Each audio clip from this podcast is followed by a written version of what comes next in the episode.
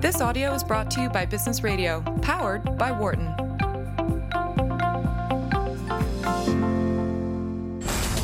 You're listening to Dollars and Change on Business Radio, powered by the Wharton School. Welcome back to Dollars and Change on Business Radio, powered by the Wharton School. I'm Nick Ashburn. I'm Catherine Klein. And I am delighted to introduce our next guest. I'm really excited about this segment because I've been an admirer of their, their work. Um, we are going to be welcoming Dina Kohler, who's the Executive Director of Sustainable Investing at U B S Asset Management. Dina leads the Global Sustainable Equities Team, uh, their impact measurement research project, and has primary responsibility over the overall product positioning and development of sustainable equity strategies and E S G, environmental, sustainable, or environmental, social, and governance database development. Dina, welcome to Dollars and Change. Thank you. It's great to be here. Yes. So uh, let's start at the very beginning. Um, Are you going to sing, Nick? No, but if you want to get into Sound of Music, we definitely can. There, you have a link there too. So careful what you wish for, Gavin. Uh-oh. Sorry, Dina. Um, but let's let's talk. I, I love your background, and I love how you're applying it to sort of this f- emerging field of impact investing. So can you tell us a little bit more about your background and how you got to U B S? Mm, okay, and actually Wharton plays a part in my story, or my journey. Yeah. So. Oof. Gosh, well, you know, I had started all this um, thinking and working on how do corporations do something good for the environment, actually back in the early nineties when I became environmental manager at Tetra Pak in Hungary. That's a whole other chapter, but succinctly said, I learned the hard lessons of what it means to do this work in a company. And that has informed the rest of my journey, which became a lot of, mm, how could I have done that job better? So I did a couple more degrees and then realized, you know, the real issue here at hand is in my job at Tetra Pak, we're talking about packaging waste management. We're still talking about it today. Yeah, right? we, our last our last uh, guest was actually from a company called Covanta, and we were talking exactly about sustainable waste management. Yeah, we haven't quite solved that one. No. Yeah. So anyway, it's that's a multi-decade effort, obviously. So, you know, the the whole question that then started to bug me was, you know, do, why would we do all this packaging waste management? Why does it really matter? And we can do it for the pandas and the polar bears, you know, and all the endangered species. But if I don't make it human, I'm not going to reach people. So I realized, okay, this is anthropogenic. I need to figure out how to touch humans and get humans to really care about this. And then I understood this whole notion of environmental risk was kind of a, a thing floating around in discussions in the finance sector at the U N E P F I um, meetings. So I'm thinking to myself, okay, you know, how could I figure out how environmental risk, however defined, might impact financial risk? So I go off and wander and try to find, you know, a place where I could study this. Wharton came up, by the way, as a potential PhD home, as did Harvard School of Public Health. And I said to myself, I have to go to Harvard School of Public Health. I have to understand the fundamentals of biology, physiology, how humans respond to environmental change, because later on we're going to t- translate that into economic impacts, which is how business people think, right? Mm-hmm. So if I went to Wharton, I'd be doing kind of the next step of what I would be trying to understand. Let me get to the root of the matter. So I ended up doing a PhD at Harvard School of Public Health in capital markets and environmental risk, the topic. And it's on the basis of that that I, I started to appreciate and understand all the science be- behind environmental risk assessment, which is essentially what I'm leveraging today at U B S. Fast forward, did a postdoc at Wharton um, at the Center for Risk with Howard Kunreuther and then Paul Kleindorfer. Yeah, my colleagues. Yeah, and then also with Eric Orts, so I know those guys very well. They're great. Yeah, yeah, super. And um, then ended up going to the E P A, managing a research program in corporate environmental management at the then still functioning Office of Research and Development. Mm. And then made my way back into the corporate sector via consulting. So ended up at Deloitte for a couple of years and the Conference Board. Now because I'm, you know, a PhD, you end up doing research and writing white papers, so I've been doing a lot of that. At Deloitte, it was all about E S G materiality. It's in the context of that research that I met my current boss, Bruno Bertocci, who's the lead portfolio manager on our team at U B S Asset Management in Global Sustainable Equities. And I'm interviewing him and asking him, you know, what's materiality from the perspective of finance and investors? You know, it's all about valuation. Okay, all right, let's think about that. And then I came to U B S. And, well, you know, and here it's been the wonderful opportunity to actually apply my dissertation, which almost never happens. That's so great. I'll stop Catherine, there. Have you That's applied your path. dissertation? I think you have. Sorry? Uh, Nick, oh, I... is, Nick is asking me if I've applied my dissertation. That is uh, that is not an easy question. I, I, yeah, I don't know. Um, maybe we'll talk about that at the final half hour. Uh, Dina, I'd love to uh, have you unpack a few things you said, um, kind of translate that in uh, for folks who don't know some of this lingo. Mm. Um, and then we'll then I'm, I know that Nick and I will have lots of follow-up questions for you. Um, you talked... So the, the two places where I'm thinking, let's get a little bit more concrete. Uh, number one, you talk about the link between environmental risk and financial risk and, yeah. and evaluating this for companies. Mm. So, you know, what it seems to me at the most basic level um, is what you're saying, you know, for listeners, again, who are not in this field, but, you know, I, I'm hoping you'll correct me and, and anybody who's got, uh, if I have a misjudgment, um, is... wow, these companies that are major polluters uh, in one way or another actually turn out to not be great financial investments. Uh, they, uh, you know, they experience costs uh, one way or another uh, as a result, presumably, of this, uh, their pollution, of their lack of environmental sustainability. And in the long run, this means that investing in those companies uh, is not a great idea.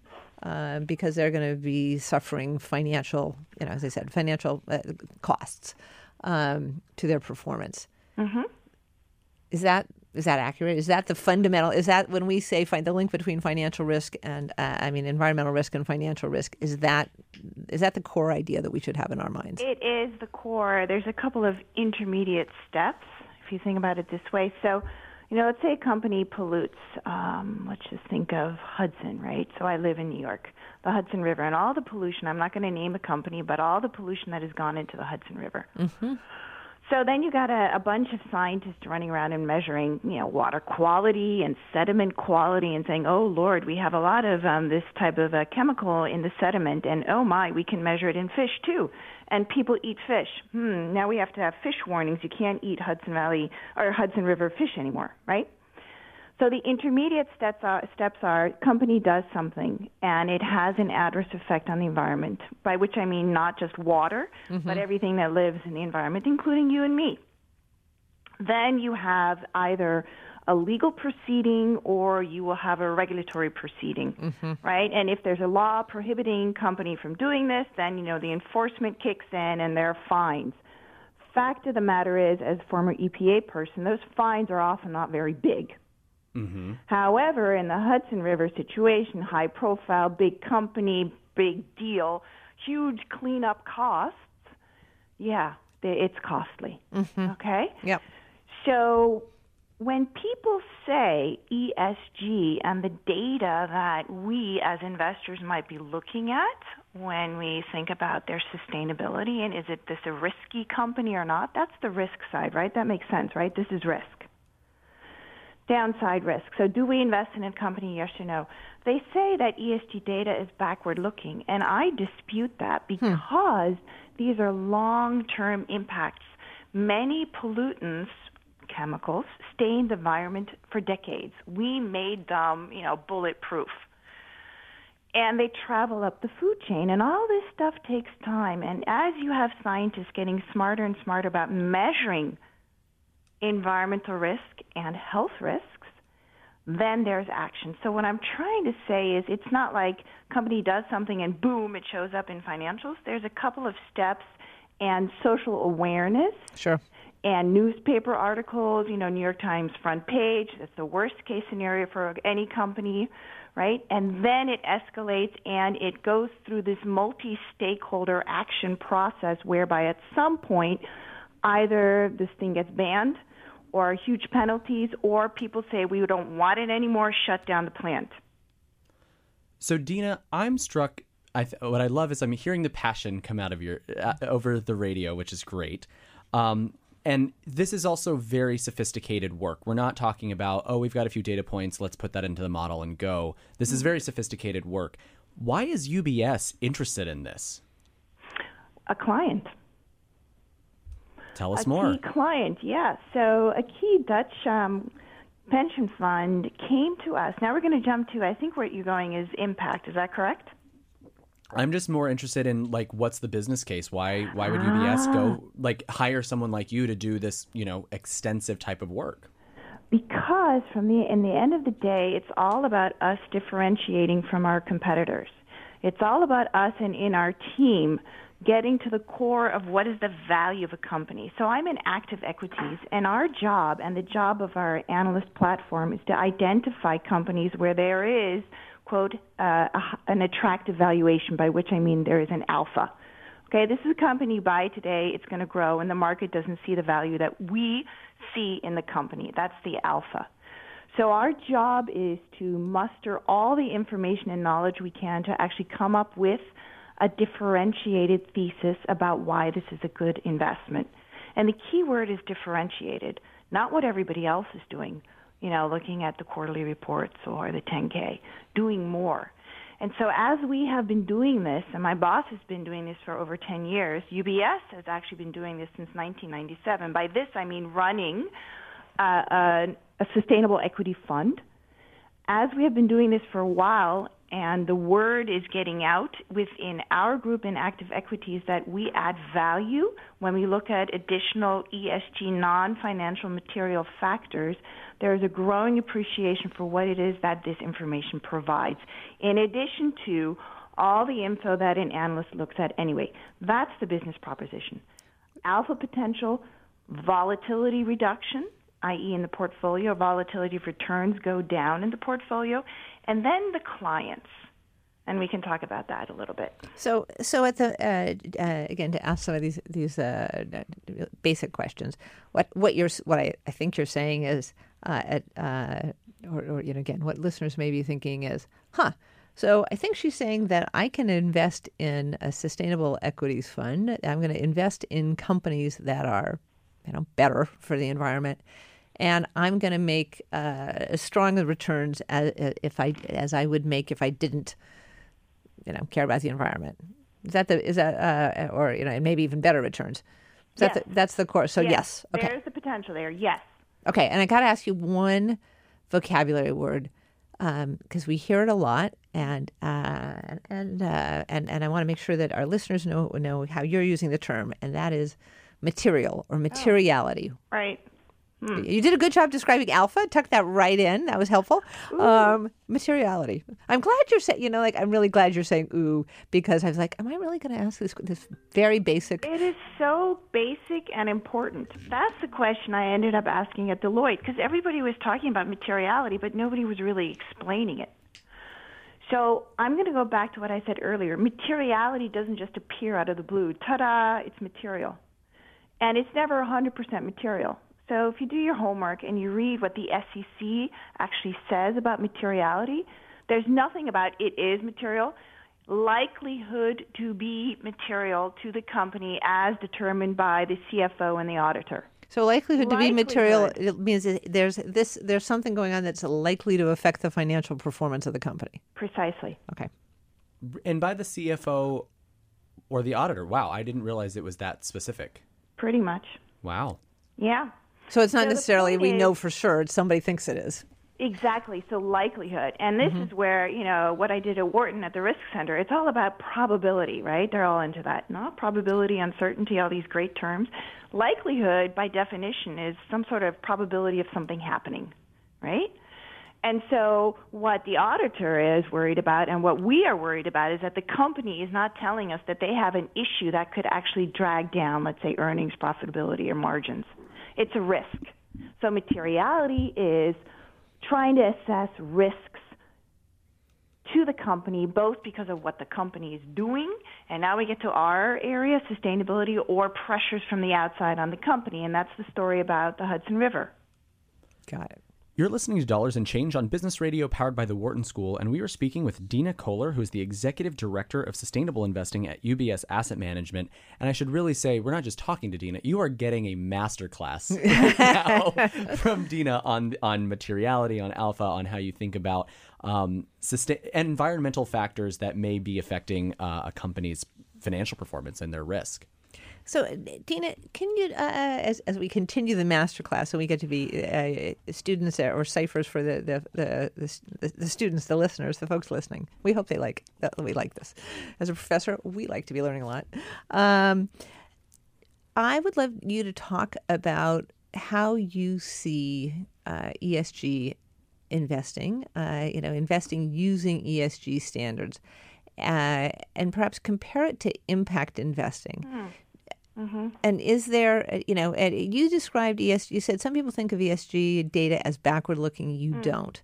Yeah. Um, but I think of E S G data often as uh, alerting us to the negatives, alerting us to the harms, the, the ways in which a company is doing things badly, um, you know, has poor performance, and less about the ways in which a company is forward, well, I don't want to say forward looking, doing positive things, good for the environment, good for employees, you know, um, good, good in terms of addressing social and environmental issues. I think of that as the impact investing, and I'm a little fuzzier about mm, does E S G d- data direct us there, or does it direct us, you know, to preventing harm? Mm. So, given what we were just talking about, materiality, I mm-hmm. think we can kind of close that by saying E S G is indicative of potential materiality risk. Okay. So, and it's really when you think about it, and, you know, we've been building our own internal database, mm-hmm. and since I was at the E P A, E P A is all about risk prevention, right? Risk to the environment, risk to public health. That's the mandate yep. normally of the E P A. So, um, so E S G tells you about operations. And because of all the issues, you know, we had in the nineties, Nike and all the other guys, and, and the, in the apparel industry, it's not just ops anymore, operations, efficiency, it's also your supply chain. So you are now held responsible as a company, not just for what you do, but from where you get your ingredients. You are um, assessed in terms of how well you manage the risks inherent to your technology, your ops, and then what your, your supply chain. Okay, that's E S G really when you look at the data. Mm-hmm. Risk management. Are these guys good at risk management? Okay. Now, impact, as we have been thinking about it, and this is because of the work we've been doing with the Dutch Pension Fund, is about the opportunity set. And the Dutch came up with a great word, which is not just the opportunity, but solutions. Solutions to some of the big problems that we, as humans, face on this planet. Climate change, yes, very live, right? Especially this year. Climate change and air pollution go hand in hand because it's the burning of fossil fuel, right? There's a bunch of air emissions that come out that kill people who breathe dirty air, for example. Okay? We were also looking at water, access to clean water, and health, and then food security. And this is where the research started around these concepts back when I joined U B S in twenty fifteen. So when I said I picked up my dissertation and dusted it off, what I'm saying is that I'm bringing the science of environmental risk, which is really the science of environmental change, and human change, right? Human health change. I'm bringing that into how we think about how could we evaluate a company that sells wind turbines around the world. It's public equity. It's not private equity. And can we figure out, you know, by how much does carbon do- carbon emissions go down? That's pretty easy. More people are doing this. And carbon is a global pollutant, so it doesn't really matter where it's emitted or avoided. So that's an easy proposition. You can translate, you know, wind turbine into carbon emissions avoided because you're providing clean energy to the grid and you're displacing, you're removing dirty fossil fuel energy. Now, when it gets to air pollution, and this is where Harvard School of Public Health is the key ingredient, and so U B S spon- um, issued a sponsored research project together with Harvard on this, for example. So uh, reducing air pollution, it matters if you're doing it in Beijing. So you put your wind turbine in Beijing, huge benefit to the people living there, mm-hmm. right? You save many lives because people die of air pollution in China. About one point four million people die per year because of the poor air. And you're you're preventing people from going to the hospital because they have an asthma attack, or sick days because they can't breathe, or mm-hmm, there's mm-hmm. cardiovascular stress because of air pollution. So it's not just your lungs that suffer, it's your whole system suffers. Yeah. Okay, so the idea was to bring in science as we translated every unit of wind turbine sold around the world into an impact, a positive impact on the environment, C O two emissions reduced, air pollution reduced, air quality goes up. People live a longer, healthier life. That's the logic.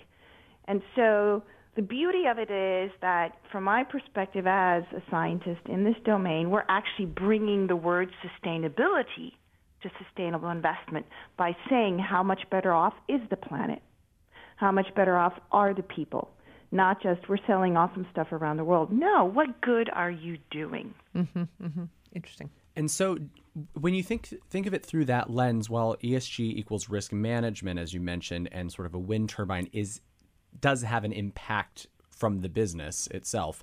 Mm-hmm. Do you also think about, like, I am using my resources more efficiently, therefore it's the win-win of both operational risk, but also has a, a better impact on the environment, like, let's say, reduction in water or something like that? Yep. Okay, great. Yep. And so early on in the discussions that I was starting with academics, so we teamed up with Harvard School of Public Health on the climate change air pollution impact category. For water, I pulled in a team from City University of New York. They built this global water risk model, published it in twenty ten, and then W R I, Pete Klopp, when he was at W R I, took that research and built Aqueduct. Okay, so this is kind of the core of Aqueduct, if you will. And I went to the guy, he's a wonderful Hungarian, by the way, um, and we started thinking, okay, how could we translate, you know, a water meter into water savings? And does it matter if you save water in California versus in, you know, Oregon or in Maine? No? So what we're doing then, at, well, I should say, in those discussions, it was very clear from the scientist standpoint, who are actually used to thinking about the risk side of the story. So they're kind of more an E S G world, if you will, you know, the bad stuff we do, and they're measuring the extent of the damage. So they're kind of risk guys. Mm-hmm. But we started to say, okay, we're going to turn those risks into opportunities for impact investing. So that was a flip for everybody in the room. But the notion that a company has both positive impacts and negative impacts, and that's where you're going, right? Yeah, pretty much. So the side effects, kind of, as we were starting to call it within our research group here. And Harvard had, for a couple of years, been working on, Harvard School of Public Health had been working on this concept of net positive impact, hmm. which is what you're trying to say, which is how much good, you know, measured in human health benefits and in ecosystem environmental benefits, let's call it impact, right? How much good is the company doing via its business model, you know, the stuff it sells and where it sells it, relative to the E S G risks embedded in their operations and their supply chains. And you will never, this is Howard Kunreuther, I'm channeling yeah. Kunreuther, you're never, never going to get to zero risk. As you know, every technology has a risk. So the job of a savvy manager or manufacturing manager on the uh, on the factory floor is managing the risks of the technology and really getting it, you know, at, to almost zero. So we're never going to have a perfect, you know, three or ten or whatever. We're going to have a ratio of ten to two or ten to twelve or whatever. You can think of a benefit-cost ratio. And it dawned on me when we were talking about this that this is actually the definition of a sustainable company. Hmm, a mm-hmm. company that sells products that make people healthier, living a longer, healthier life without, you know, trashing the environment. A company that improves an environmental issue, again, without putting human lives at risk in the in their manufacturing process. So it's a company, it's a net positive company, does more good than harm.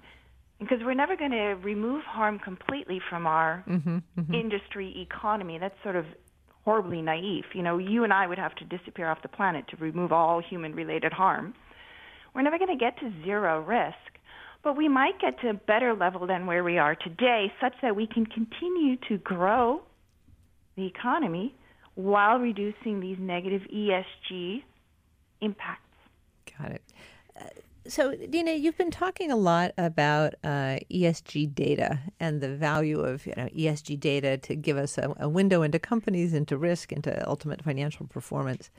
Um, you know, E S G is uh, stands for environmental social governance. Uh, and there are, are lots of indicators on many of these uh, dimensions. I, you know, I'm I, I, listening to you. I'm hearing more about E, environment, mm-hmm. than mm-hmm. S and G, mm-hmm. and I wonder if you could, you know, uh, discuss with us and I think we know what E is, but what is what are what data, what kinds of issues are we looking at when we when we talk about S and G? Mm-hmm. And do you find, you know, is the data adequate that we have on companies when it comes to S and G, uh, and is it useful uh, to guide investment? Yes. And no, or I should say no and yes. Yes, it's useful to guide investment, and that's what we've been doing within our team. So mm-hmm. we find E, S, and G as value, particularly G. Now, for G, there's many different data sources, right? So it's a rich data um, field, if you will, and there's been a lot of good research done by a guy who was actually at Wharton when he was at Wharton, um, you know, about governance as a driver of financial performance. So that's and one he, of these. That's one of those words that I'm going to push you to define. It's like it's, it might be even worse than materiality. Governance for people who uh, you know aren't in the know means what? Ah, uh, okay. The board. Who's mm-hmm. on the board? Mm-hmm, mm-hmm. So we track how many women are on the board, because you add one woman to a group, and and the decision making process improves. M I T has done some cool research on that. Catherine has looked into that research very deeply. Uh-huh, the Center for Collective Intelligence. Yeah, though I've been looking at some of the meta-analyses on the the relationship between women on the board and, and company performance particularly, and I would say that, you know, it, what that research shows pretty exhaustively and, and conclusively is, you know, essentially no relationship. So, you know, it gets we get we hear that putting women on the board improves company performance, and the data, you know, the real the real rigorous academic data says mm, nah, doesn't. Not really. Not Ooh, really. Interesting. That's another whole discussion. It is whole, okay, yeah. So, yes. So we are still looking at that under the proposition that it actually would improve. Maybe there's there's there's other dynamics going in there on there, which I think kind of makes sense. Or independent directors, or compensation, or mm-hmm. you know, do they have some sort of flow of uh, information on environmental and labor-related issues going mm-hmm. up to the mm-hmm. board? Is there responsibility? Independent auditor. So it's the quality of management from the top and how it flows through. It's also, you know, again, diversity of the workforce, including women at what levels of management. So companies are starting to disclose a lot of detail on this, which is quite inspiring, I find, because then you could do those meta-analyses, right? Right. And those kind of more robust studies. So governance is, again, I would say how the how the company is run. Mm-hmm. For social, given that we're kind of getting tight on time here, social is Uh, human resource policies, talent management, um, employee turnover, you know, accidents, incidents, so health and safety stats. Um, I particularly am a fan of near misses, which was a big deal at the at the Wharton Risk Center. You know, that's an advance warning of something's going on in the in the factory floor we might want to pay attention to. So there's a lot of stats there. The the sad thing is that companies don't necessarily disclose this in their sustainability report, so you'd have to go somewhere else, like OSHA. Mm-hmm, right? Mm-hmm.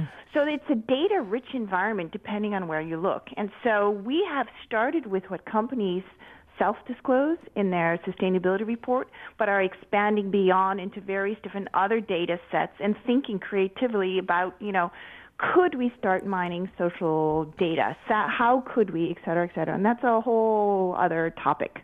Got it. And, and Dina, I know we are running low on time here, um, but we have talked a lot about in the environmental and sustainability work that you're doing, but you have moved into food security mm. and sort of, I guess, if you could lump that into the future of UBS's work in this area and how you're transitioning to apply these learnings and these models to this area of food security, which also I know, Catherine, you know, you teach in your class. Right. So, well, first, food security is tough, right? How are you going to wrestle this thing? And it's uh, research in, in terms of this impact measurement model we're building, right? It's, we launched it this year. We've been working on the other area since um, February of twenty sixteen. And um, we are zeroing in on a couple of key metrics, which is agricultural yield improvement, food loss avoided, right? And then nutrition. And I know you had conversations earlier about nutrition and, and getting companies, particularly food manufacturers and processed food manufacturers, to, you know, produce more nutritious food. So we're working with University of Wageningen, which is a Dutch university quite well known for its ag, ag economists, and again, Harvard School of Public Health on the nutrition side. So the idea is, to what degree can we actually figure out how nutritious the food is of a major food manufacturer? Mm-hmm. And really getting down hardcore into what is nutrition. That's where Department of Nutrition certainly helps. And then um, identifying databases that you could galvanize, public databases. So when you ask about data, for this impact model development, it's all different data. It's not E S G at all. It's public health data, it's health data, it's environmental data, you know, publications, et cetera. It's an entirely different pool of data. And so the idea is to try to come up with a way of measuring the nutritional content or density of the products companies sell. Fascinating.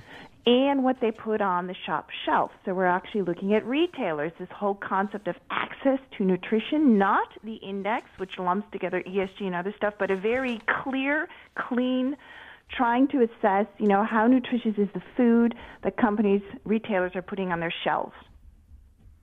And so that is just fascinating to me. I mean, I'm just really looking forward to seeing that work. And you know, I think when, Catherine, we, we can talk about this ne- in our next segment too, but Dina, we would love to, I think, get you back to Wharton sometime. Yeah. I mean, we can, you know, when we think about this this work from the Wharton social impact side, this is exactly what the holy grail is for us is, and how we want to move this forward from an academic perspective. Yeah. This this combination of risk, this combination of impact, and... And uh, materiality. And materiality, and yeah. what we're talking about. And like our, our colleague and co-host Cheryl Coleman has...